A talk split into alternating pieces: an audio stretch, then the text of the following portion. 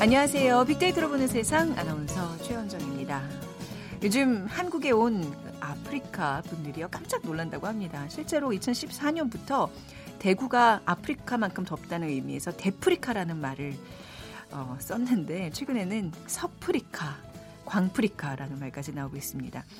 최근 한낮 기온이 38도 정도인 한국은 어, 덥다는 대만, 태국보다도 또 아프리카의 가나, 나이지리아보다도 온도가 높습니다.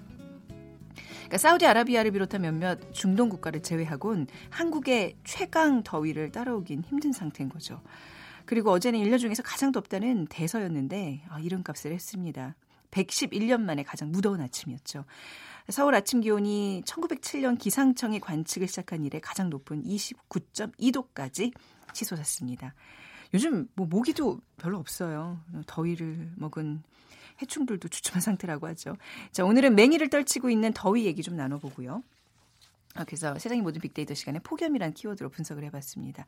그리고 최근 스포츠계에서 인종차별에 대한 얘기가 들려오고 있는데 독일 축구 국가대표팀의 터키 출신 외질 선수가 은퇴를 했는데 인종차별 이슈가 등장했습니다.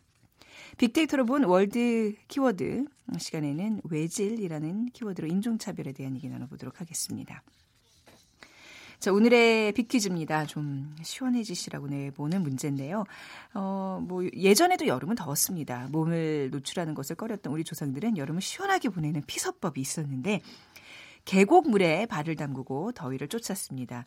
발은 온도에 민감한 부분이고 특히 발바닥은 온몸에 신경이 집중돼 있기 때문에 발만 물에 담가도 온몸이 시원해집니다. 이것은 피서법일 뿐만 아니라 정신 수양의 방법이기도 했죠. 그래서 선비들은 상간계곡에서 이것을 하면서 마음을 깨끗하게 씻기도 했습니다.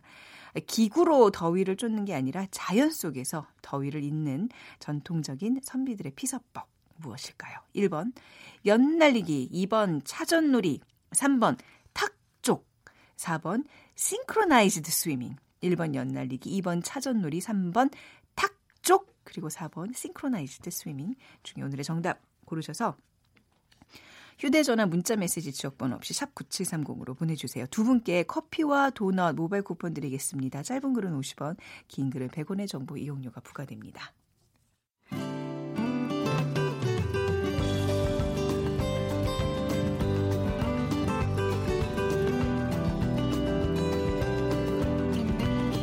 연관 검색어 속에 진실이 있다. KBS 일라디오 빅데이터로 보는 세상. 세상의 모든 빅데이터. 네, 빅커뮤니케이션의 전민기 팀장과 이 시간 함께합니다. 어서 오세요. 네, 반갑습니다. 전민기입니다. 아, 쌩쌩하신데요, 더위에도? 저요? 네. 에어컨 속에서 살다 와서 그렇습니다. 네. 모두가 지금 다 건강 안부를 묻는 게 이제 일과의 시작인 것 같은데. 자, 먼저 폭염에 대한 빅데이터 반응 살펴보겠습니다. 네, 언급량부터도 많이 늘었습니다. 지난 1년간 98만 4천여 건이 언급됐고 올해 6월부터 지금 50만 건이 언급됐는데 그 전해보다 지금 150% 정도 증가한 수치고요. 연관어 1위는 역시나 더위입니다. 음. 어, 날씨라든지 폭염주의보, 폭염특보, 경보 요즘 많이 듣는 그런 네. 단어들이죠. 네. 그다음에 에어컨이라든지 이제 누진제 때문에 사실 에어컨을 얼마나 켜야 될지에 대한 고민들도 많이 갖고 계시고요. 네.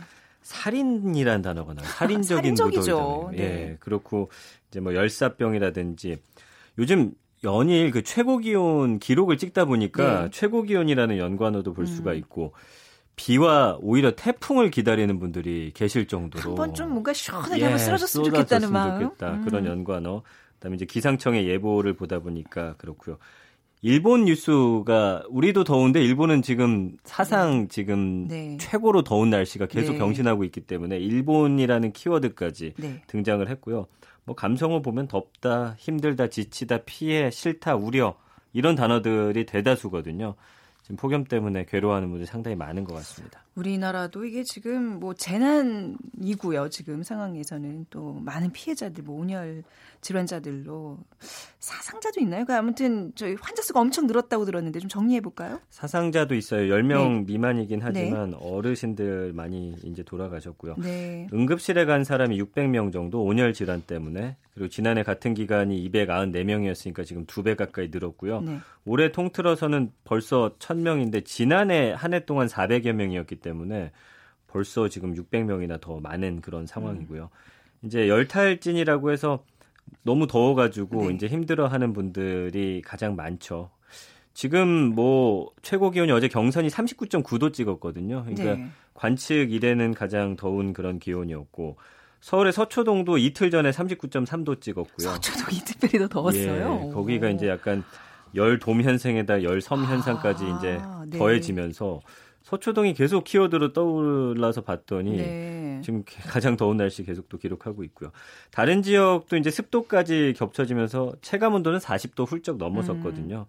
그러니까 뭐 오늘도 폭염 경보가 발효될 것이다 기상청이 예보하고 있기 때문에 어, 이런 더위가 앞으로도 한 2주 정도는 계속될 것이다. 뭐 기상청은 내다봤습니다. 네, 1994년 그 7월이 그렇게 더웠다고 다들 얘기하는데 저는 너무 이 기억이 생생하거든요. 19살 대학교 아, 1학년 때. 그러셨군요. 예, 그 94년이라서 그때 예. 더웠던 근데 그때는 뭐 젊었기 때문에 충분히 버틸만 했거든요. 네. 아 진짜 버텼거든요. 덥다 덥다 하지만 근데 아 이거는 진짜 아닌 것 같아요. 그 저는 네. 중학생 때라 기억이 잘 안 나는데. 이제 네. 어, 부모님 이야기 들어보니까 이때가 더 덥게 느껴졌던 게 이때만 해도 에어컨이 맞아요. 많이 없었 대요. 그랬죠. 그래가지고 네. 그냥 그 더위를 음. 다 몸으로 체감했다라는 그쵸. 이야기를 하셨고 지난 11일 시작해서 지금 뭐 계속되고 있는 7월 폭염이 최근 30년 사이 폭염 일수 2위에 올랐습니다. 네. 말씀해주신 대로 이제 1994년에 18.3일이었고요.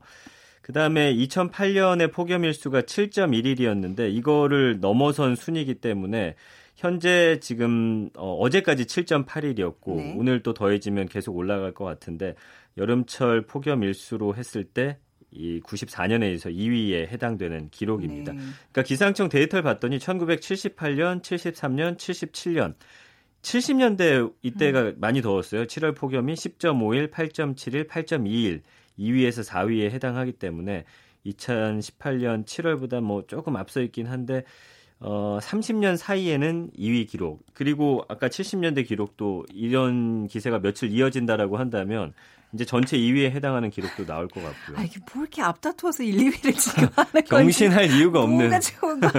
기록인데 아우 정말 근데 이게 그렇습니다. 이게 충분히 지금 아직 7월 오늘 24일밖에 안 됐잖아요. 네. 모든 기록들이 갱신, 경신될 가능성이. 굉장히 네. 큰 거죠. 그리고 지금 폭염특보가 많이 내려진데 이제 주의보랑 경보로 네. 나뉘는데 네. 33도 이상인 상태가 2일 이상 지속되면 폭염주의보고 주의보고요. 네. 요즘에 계속 발령되는 게 경보잖아요. 네. 35도 이상인 상태가 2일 이상 지속될 때 발 효되기 때문에 네. 앞으로도 폭염 경보라는 이야기 많이 듣지 않을까 네. 싶네요. 예. 지금 지구촌 전체가 덥다고 들었어요. 저쪽 이제 북극 쪽에도 굉장히 덥다고. 지금 전체적으로 네. 덥습니다. 그 지구촌이 겪고 있는 폭염을 그 보여주는 네. 지도가 있더라고요. 그래서 검붉은 색에 가까울수록 뜨겁다라는 음. 의미인데 북극하고 남극일 때만 지금 낮은 네. 온도를 뜻하는 청색과 녹색이고요. 네. 지구 가운데는 지금 온통 빨간띠예요. 음, 예. 그래서 한반도 역시 선명한 붉은색이고 특히 뭐 북미라든지 유럽 북유럽 같은 곳은 그래도 그렇게 덥지 않은 곳들인데 이곳까지도 아, 지금 덥대요, 요즘. 폭염이 덮쳤어요. 네. 어, 심지어 알제리 사하라 사막에서는 최근 아프리카 최고 기온이 51.3도 기록했고요. 네. 중동 오만의 한 어촌 마을도 최저 기온이 무려 42.6도, 최저 기온이에요. 아, 근데 여기는 습도가 우리처럼 높지 않아서 예. 그렇죠. 체감은 좀 예. 그래도 여기도 이제 평소보다 더운 거기 네. 때문에 많이 더워하시고 위도가 높아서 좀 서늘한 편인 북유럽도 네. 올해는 최고 기온 30도 넘어섰고요. 스웨덴은 이제 그러다 보니까 화재까지 많이 음, 발생해서 네네. 80여 곳에서 지금 산불 났고요. 네. 미국도 이 요세미티 국립공원이 산불이 나가지고 여의도에 24배 달하는 면적이 아이고. 잿더미가 됐고요. 네. 일본도 어제 보니까 사이타현이 41.1도를 기록했는데 1896년에 이제 어 날짜 이 기온을 재기 네네. 시작한 이후에 최고 기온을 기록했어요. 예, 예. 그래서 지금 30명 이상이 숨졌고 30명 이상이에요. 한 예, 지역에서. 캐나다에서도 49명. 아 일본 전체에서. 일본 전체에서요. 네. 캐나다에서도 지금 거의 100명 가까이 사망했고요. 아휴. 이제 문제가 이게 최근에 무더위가 특정 지역이 아니라 네. 아까 말씀드린 대로 지구본으로 봤을 때 중간 띠 형성하는 그곳이 지금 전체적으로 덥기 때문에 네. 굉장한 문제가 되고 있는 겁니다.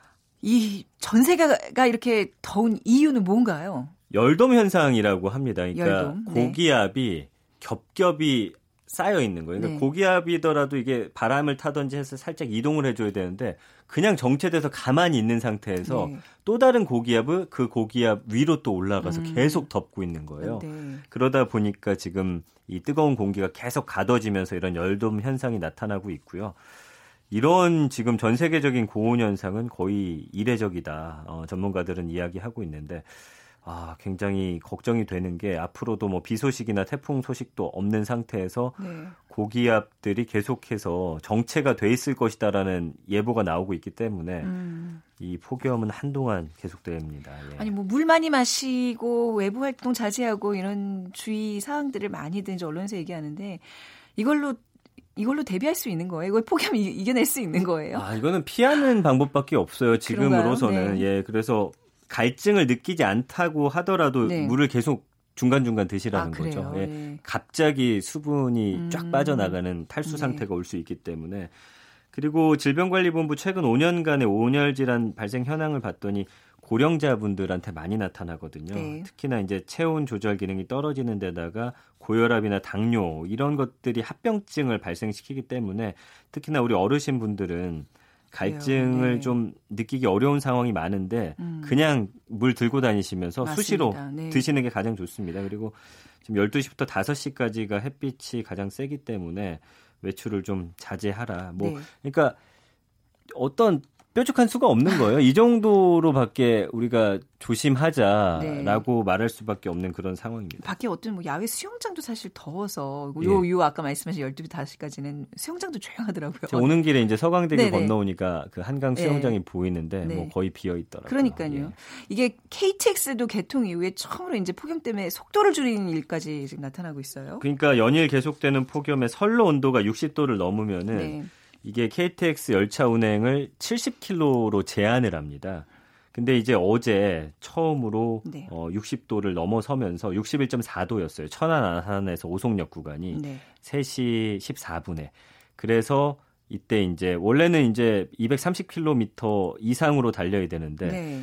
그러니까 날씨가 더워서 한 230km 이하로 달린 적은 있는데 이렇게 음. 70km까지 확 시속을 어. 줄인 건 처음이거든요. 그러니까 서로가 녹아서 이제 뭔가 이렇게 좀 비틀어져 있을 경우에 맞습니다. 사고 위험이 있어서 예. 그런 거잖아요. 그래서 지금 레일 온도가 64도 이상이면은 아예 운행을 못 하게 되거든요. 네. 그러니까 어제 61.2도였기 때문에 글쎄요, 뭐 이런 음. 상황까지 오지 않기를 바래야겠죠. 지금 이게 워낙 폭염이 계속 이어지다 보니까 뭐 재난 수준이다라는 얘기를 하는데 국가 재난으로 인정해야 된다는 목소리가 있어요. 그렇죠. 네. 지금 자연 재난으로 규정해야 한다는 목소리가 계속 나오고 있죠. 그래서 지난 23일에 서울시의회 그 이야기를 들어보니까 네. 폭염을 자연 재난에 포함하는 서울특별시 재난 및 안전관리 기본조례 일부 개정안이 발의가 됐고요. 네. 지금 이렇게 되면은 올해 기준으로 해서 예치금이 한 4천억 원이 있습니다. 재난관리 기금으로. 그래서 이 폭염 예방이라든지 대응, 사고 처리에 활용할 수 있게 되거든요. 그러니까 국회에서도 이런 내용의 개정안이 여러 건 발의가 돼 있는 상태이기 때문에 이번 발의된 조례 개정안이 다음 달 31일부터 열리는 서울시 의회에서 심사 본회의 표결을 거쳐 시행되는데 음, 네. 일단 다음 달 31일이면 올해는 좀 일단 넘어가는 아, 걸로 건가요? 봐야겠죠. 그래서 네. 물론 어떤 어, 사고 처리라든지 이런 곳에 쓸 수는 있겠지만 네. 예, 좀더 빠르게 표결이 이루어지면 좋겠지만 음, 뭐 스케줄이 이렇게 잡혀 있거든요. 네. 예, 그래서 내년부터는 아마 이 폭염도 재난, 국가 재난으로 들어가지 않을까 이렇게 예상이 됩니다. 내년도 이렇게 더울까요? 안 네, 덥지. 그러면 안 되죠. 예. 그 농작물들 막 녹아내리고 또 열악한 주거 환경에서는 많은 또 피해자들이 속출하고 이런 것들. 예, 다또 이제 국가 차원에서 좀 네, 대처가 필요할 텐데 말이죠. 자, 아무튼 덥단 얘기로만 했더니 또 가슴 좀 답답해지는데요. 아무튼 빅퀴즈로 좀 다시 한번 시원함 좀 날려주시죠. 네, 네. 노, 몸을 노출하는 걸 꺼렸던 우리 조상들도 여름을 시원하게 보내는 피서법이 있었습니다. 계곡에 물을 물에 발을 담그고 더위를 쫓았는데 발은 온도에 민감한 부분이고 특히 발바닥이 온몸에 신경이 집중돼 있기 때문에 발만 담궈도 시원하다고 합니다. 이런 전통적인 선비들의 피서법은 무엇일까요? 1번 연날리기, 2번 차전놀이, 3번 탁족, 4번 싱크로나이즈드 스위밍. 네, 두 분께 커피와 도넛 모바일 쿠폰 드립니다. 휴대전화 문자 메시지 지역번호 없이 샵 9730으로 보내주세요. 짧은 글은 50원, 긴 글은 100원의 정보 이용료가 부과됩니다. 자, 세상의 모든 빅데이터, 빅커뮤니케이션 전민기 팀장이었습니다. 고맙습니다. 고맙습니다.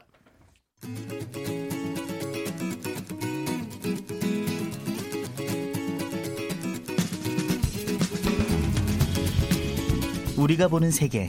세계가 보는 우리. 빅데이터로 분석한 세계 이슈들. KBS 일라디오 빅데이터로 보는 세상. 빅데이터, 빅데이터 world 키워드.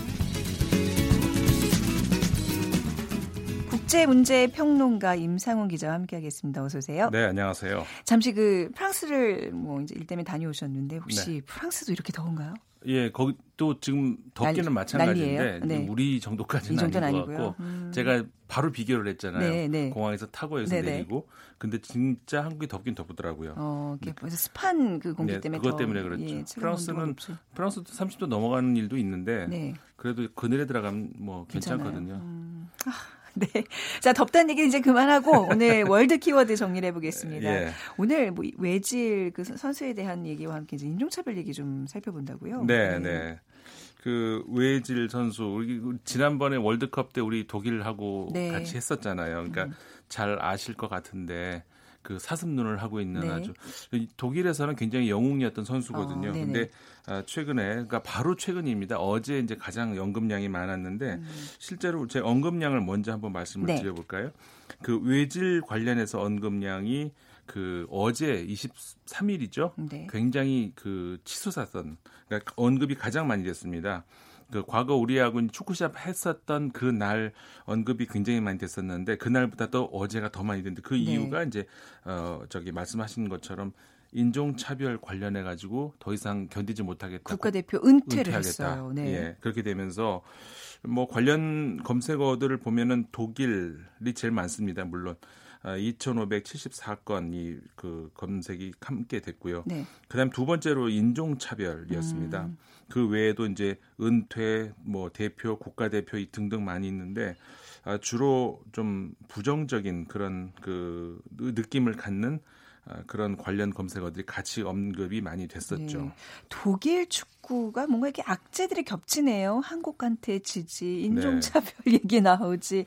예, 뭐 이게 함이 좀 일부 있을 텐데요. 네, 그 맞습니다. 네네. 이좀 결국은 이게 하나에서 이제 같이 어, 가는 것 같은데, 예. 어, 그러니까 그 외질 선수가 그 전까지만 하더라도, 그러니까 외질 선수가 국- 독일 국가대표를 한 게 지금 오래됐거든요. 네. 어, 월드컵으로만 따지, 따져도 세 차례 지금 참가를 했으니까 어. 아, 굉장한 그 경력을 국가대표 경력을 가지고 있는데 바로 직전 대회에서 독일이 그 브라질 대회에서 우승했잖아요. 네. 그러니까 그때도 국가대표였고 네. 그러니까 여전히 그, 그- 그때도 국가대표를 하면서 굉장한 어떤 그 아, 기여를 했었던 음. 독일 그 축구팀에서 그때는 그러니까 영웅이었거든요. 네. 근데 그 이후로 아, 이번 지니까 예, 상황이 바뀐 게 없잖아요. 뭐 뭔가 이렇게 희생양이 필요했던 건가요? 외국 선수에게 이렇게 다 이렇게 그러니까 유럽 시선이 사람들도 그 축구에 대한 그 음, 열기, 네. 열풍, 이뭐 열정 이런 건뭐뭐 대단하잖아요. 네. 그러니까는 뭐 저 독일뿐만이 아니라 아니라 이제 옆 나라 프랑스 이번에 음. 우승했습니다만은 이탈리아라든가 스페인 이런 나라들 뭐 축구 열기가 뭐 보통이 아닌데 네. 그 그러니까 그러니까 어떤 지면 안 되는 팀에다가 저, 그러니까 예, 사실 스모죠. 뭐 독일 그렇죠. 입장에서는요. 솔직하게 말하면 네. 독일 입장에서 어떻게 한국한테 네, 지는 네, 이런 생각을 할 수가 있는데 그런 거에 대해서 희생양을 찾는 거죠. 음. 근데 그 희생양을 우리가 찾을 때 그러니까 이런 거잖아요. 비난을 받아도 그 거꾸로 역으로 이렇게 돌아올 수 없는 대상을 찾아서 네, 네. 비난할 때 가장 우리가 쉽게 비난을 할 수가 있잖아요. 네. 그럼 그 대상이 뭐냐가 항상 변할 수가 있는데 네. 보통의 경우 우리가 이제 이런 문제와 관련해서 있을 때는 네. 그 역으로 그 어떤 그 공격이 나오기 어려운 바로 이게 그 이민자에 대한 공격이죠. 음. 그렇죠. 어떤 민족 주의가 이런 식으로 나타나게 돼 있죠. 그렇죠. 예. 예. 를 들어서 우리나라 네. 같은 경우 뭐 위- 사실 음. 뭐 유럽도 지역 감정이 없지는 네. 않습니다. 근데 여- 지역 감정이라고 하는 것은 그 반대 역풍이 굉장히 세게 불잖아요. 네, 한번 네. 잘못 말했다가는. 네. 근데 유럽도 그렇고 우리도 그렇고 네. 이민자에 대한 어떤 비- 쓸데없는 비난 같은 것이 네. 그러니까 이 말 자체가 부적절하더라도 음. 거꾸로 오는 역풍이 적거든요. 네네. 그러니까는 우리가 보통 가장 그 사- 손쉽게 공격할 수 있는 네. 그 대상이 바로 그렇게 나올 수 있는 것이죠. 뭐, 뭐 너무 얘가 좀 확대된 것 같긴 하지만 우리도 왜 그 일본에서 관동 대지진 때 이런 네네. 어떤 자연재해에 살고 혼란해지니까 결국 조선인들에 대한 그러니까요. 공격으로 이어졌는데 네네. 지금 사실 21세기에 현대 네. 사회에서 이거 좀 외주 선수에 대한 인종 이 차별 얘기는 좀 부끄러운 얘기인 것 같은데. 그렇죠. 예, 아무튼 저 외지 선수가 어떤 선수인지 좀 더 자세히 알아볼까요? 예, 네. 근데 그 선수가 이제 네. 축구 팬들은 뭐잘 아시겠죠. 잘 아시겠습니다만은 잘하는 선수죠. 그렇죠. 그렇죠. 네. 그리고 축구 팬들한테는 뭐, 뭐 세계적인 그쵸. 어, 저기. 특히 그 미들필더 중앙에 서 가지고 음. 그러니까 박지성 선수하고 비슷한 역할 아, 똑같지는 않겠습니다만은 역할이라 생각하시면 되는데 세계적인 선수다. 예, 축구 음. 골인을 많이 넣는 것보다는 정확한 자리를 읽어내고 공, 공을 공격 저 공급을 해주고 음. 이런 데에 대한 아주 탁월한 그런 선수라고 알려져 있거든요. 네. 그래가지고 어, 독일 국가대표 팀뿐만이 아니라 네. 그 세계적으로 명문 구단을 여러 개 거쳤는데 약간 그 프로 축구 리그 프로 축구 리그에서도 굉장한 어떤 선수로 어 물론 수비가 약점이라고는 지적은 있습니다만은 네. 뭐 수비 수비가 약점인 거는 공격형 미들필더들의 공통점이기도 하니까 박지성 선수가 좀 예외였죠. 엄청나게 음. 부지런한 선수였는데 어, 그 외에는 좀 공격형 미들필더들이 수비 가담을 잘 안 하는데 뭐 네. 하여간 그런 정도의 비난은 있지만 아, 굉장한 세계적인 선수라고 할 수가 있는 거죠. 네. 뭐 자책골을 이번에 넣- 넣은 것도 아니고 네. 그렇죠? 무슨 그렇죠. 뭐 그죠? 뭐 페널티킥을 뭐 해서 뭐이 이 선수 때문에 진 것도 아니고 사실 독일 팀 전체가 어쨌든 간에 이번에 어. 좀 무기력한 모습을 보였는데 네. 어, 하필 그러니까 제가 아까 말씀드린 딱 그거죠. 왜냐하면 웨이즐 선수도 그런 얘기를 했거든요. 이번에 국가대표팀을 은퇴하겠다 발표를 네. 하면서 무슨 얘기를 했냐면 굉장히 따가운 소리를 했어요. 네. 이기면은 자기는 독일인이 되는 거고 네. 지면은 지면 터키다. 되는 것이다. 이게 정말 따끔한 어떤 지적이었거든요. 네, 네. 그러니까 독일에서도 이 논쟁이 굉장히 크게 번지면서 네. 어, 그러니까 비난하는 쪽도 물론 계속 있습니다. 있, 는 거는 주로 그러니까 정치권에까지 번지면서 네. 극우 세력들이 주로 이제 그런 걸로 비난을 많이 하고 음. 그렇지 않은 사람들 같은 경우에는 그 너무나 공감한다. 네. 그왜 그 외지 선수한테 그 모든 비난이 네. 그쪽으로 가느냐.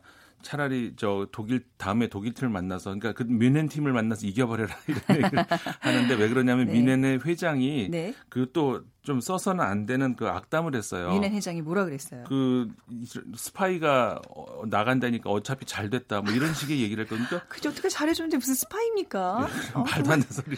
그러니까 아유, 왜 네. 축구 그 구단장 구 주가 구단주까지 하는 사람이 그런 네. 얘기를 하나 싶을 정도인데 굉장히 수준 이하의 발언들을 이쪽 그렇죠. 사람들도 하는군요. 굉장히 그래서 독일 네. 사회가 좀 상당한 좀 분열 그렇네요. 중에 있습니다. 물론 메르켈 총리 같은 경우에는 저 총리가 그렇게 얘기할 수는 없죠. 그러니까 네. 지금까지 공헌에 감사한다, 음. 굉장히 아쉽다 이렇게 어, 좀 얘기를 했습니다마는 어, 지금 이 문제로 해가지고 독일 사회뿐만이 네. 아니라 이웃 나라들도 마찬가지고 지금 가뜩이나 유럽이 그 이민자 문제라든가 어떤 그 이런 음. 문제로 굉장히 시끄럽잖아요. 네. 그또 한번 음. 이 기름을 부은 격이 된 거죠. 네. 결국 이제 이런 뭐 이민 정책의 어떤 뭐 사회 통합의 어떤 실패 뭐 이렇게 좀 봐야 될까요? 너무 많이 나가는 건가요? 이렇게 얘기하면? 아닙니다. 제 네. 생각에도 이제 그게 예. 굉장히 있는 것 같은 게, 그러니까 아, 어, 지금 그 최근 몇 년 사이에 유럽이 음. 이민 정책을 놓고 네. 굉장히 민감한 어떤 정치적인 대립까지 가고 있잖아요. 네. 그런 것이 이제 이번에 스포츠에서 독일 팀 같은 경우에 음. 예선 탈락까지 오면서 이제 이게 이제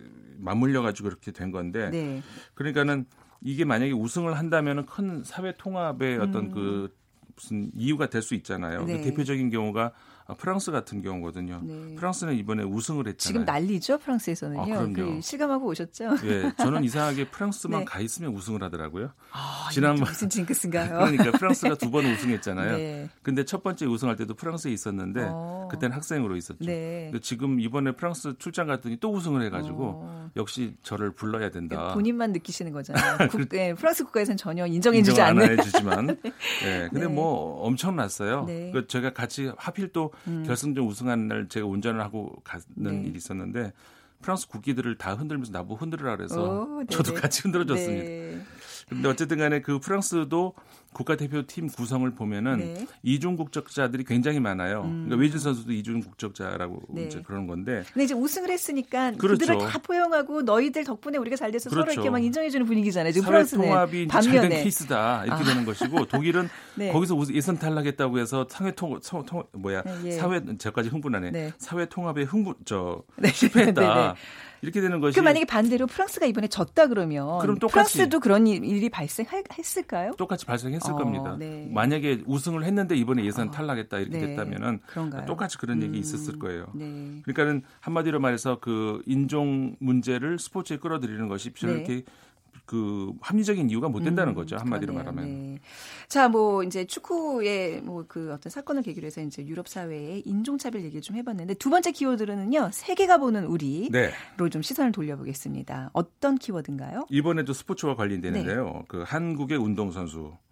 이게 네. 무슨 얘기냐면은 네네. 사실 우리나라에서는 그 올해 초에 보도가 된 내용입니다. 음. 그런데 아주 최근에 프랑스 AFP 통신이 어, 다시 집중해가지고 이쪽에 이제 관심을 보이는 그래서 기사를 냈습니다. 네. 이 제목이 뭐였냐면은 어, 한국의 젊은 운동 선수들이 겪는 고통, 네. 성폭행과 구타. 어, 성폭행과 구타란 단어를 네. 노골적으로 썼어요. 네, 맞습니다. 이게 이제 그 우리나라에서 이미 음. 보도가 됐기 때문에 네. 그 김은희 씨라고 하는 지금 이제 코치 테니스 코치를 하고 계시는데 네.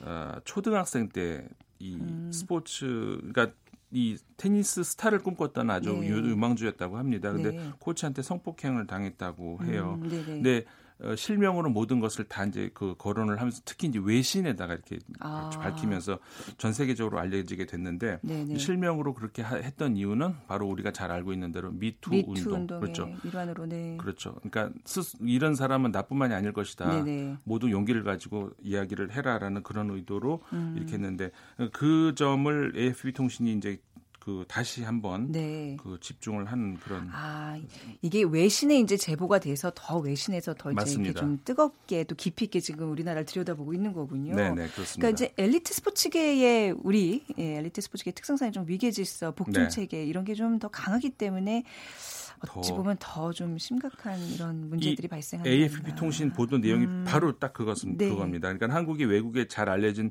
선두적인 한국 문화를 예. 얘기할 때는 뭐 기술 강국이다. 네. 그다음 K-팝이라든 이런 얘기를 많이 하는데 근데 이제 아시아에서는 스포츠 강국이기도 하다. 이제 이렇게 음. 얘기를 하거든요. 네. 이 저 AFP 통신이 네, 여러 면에서 이제 말씀하신 것처럼 가부장적이고 네. 아주 위계적이고 음. 특히 이렇게 얘기를 하는데 아주 그 좀 따가운 지적인데요. 이렇게 네. 예, 보도를 하고 있습니다. 승리가 전부인 극심한 극, 저 경쟁 사회에서 네. 많은 젊은 선수들이 학교 다니는 것을 포기하거나 가족들과 떨어져서 수년 동안 기숙사 같은 시설에서 다른 선수들 그리고 코치들과 합숙 생활을 한다. 이렇게 보도를 했습니다. 네. 근데 이제 어린 나이에 그 가족들과 떨어져 가지고 기숙사 같은 데서 합숙을 한다고 하면은 음. 코치의 존재가 절대적이지 아니겠습니까? 네. 그러니까는 코치의 말이라고 하면은 음. 사실상 그 인터뷰하는 내용을 보면은 그 모든 분 심지어는 오늘 뭐를 먹을 것인지 네. 모든 면에서 코치의 지시 그대로 한다고 해요. 그게 약간 이제 뭐 스포츠를 그렇게 이제 우리가 뭐 이제 외신에서 이렇게 지적을 하지만 아마 은근슬쩍 케이팝의 어떤 그런 단체 문화도 얘네들 그렇게 애들 육성하는 거 아니야 이런 시선 분명히 생기겠네요. 네, 저도 읽으면서 기사를 어. 읽으면서 그런 어떤 그 뉘앙스를 느꼈거든요. 아. 왜냐하면 우리 케이팝도 어쨌든 간에 합숙 훈련에 대한 어떤 그렇죠, 그 그렇죠. 문화가 있잖아요. 네. 어, 그러니까는 그 한국 문화 뭐 물론 우수하다. 그런데 음. 그 뒤에는 이런 건 조직적인 그리고 어떤 거에도 비교를 하냐면은 그 스포츠 같은 경우는 과거 이제 이런, 이런 얘기 많이 하잖아요. 중국 음. 네. 같은 공산주의 국가에서의 스포츠 기계 네. 그런 시스템 이것과 비슷하다 이런 얘기까지 하더라고요. 네. 뭐 우리의 자정 노력도 굉장히 중요하겠습니다만 이런 외부 외신의 따가운 비판과 냉정한 감시도 분명히 필요할 것 같습니다. 자, 네. 오늘 어, 빅데이터 월드 키워드 여기까지 듣도록 하겠습니다. 말씀 잘 들었습니다. 네, 고맙습니다. 자, 임상훈 평론가였고요. 음, 오늘 빅퀴즈 정답은요. 탁쪽입니다. 아, 말만 들어도 굉장히 시원하죠. 9362님, 여기 정말 덥습니다. 천안입니다. 오늘 알려주신 방법으로 아이들과 함께 얼음 담아두고 발 담가 보면서 더위 물리쳐 볼게요. 하셨고요. 좋은 방법, 가정에서 한번 하셔도 괜찮을 것 같아요. 9777님, 삼남매 다 출가시킨 70대 부부입니다. 아이들은 에어컨 틀라고 하지만 전기료 아까워서 큰 대야에 물 떠놓고 우유팩으로 만든 얼음덩이 넣고 탁족하면서 폭염 견디고 있습니다. 아, 그래도 좀 간간히 에어컨도 좀 트세요. 예, 오늘 같은 예, 또 이어지는 폭염에는 그러셔도 될 것 같습니다. 자, 오늘 순서 여기서 정리하고요. 저는 내일 다시 오겠습니다. 지금까지 아나운서 최원정이었어요. 고맙습니다.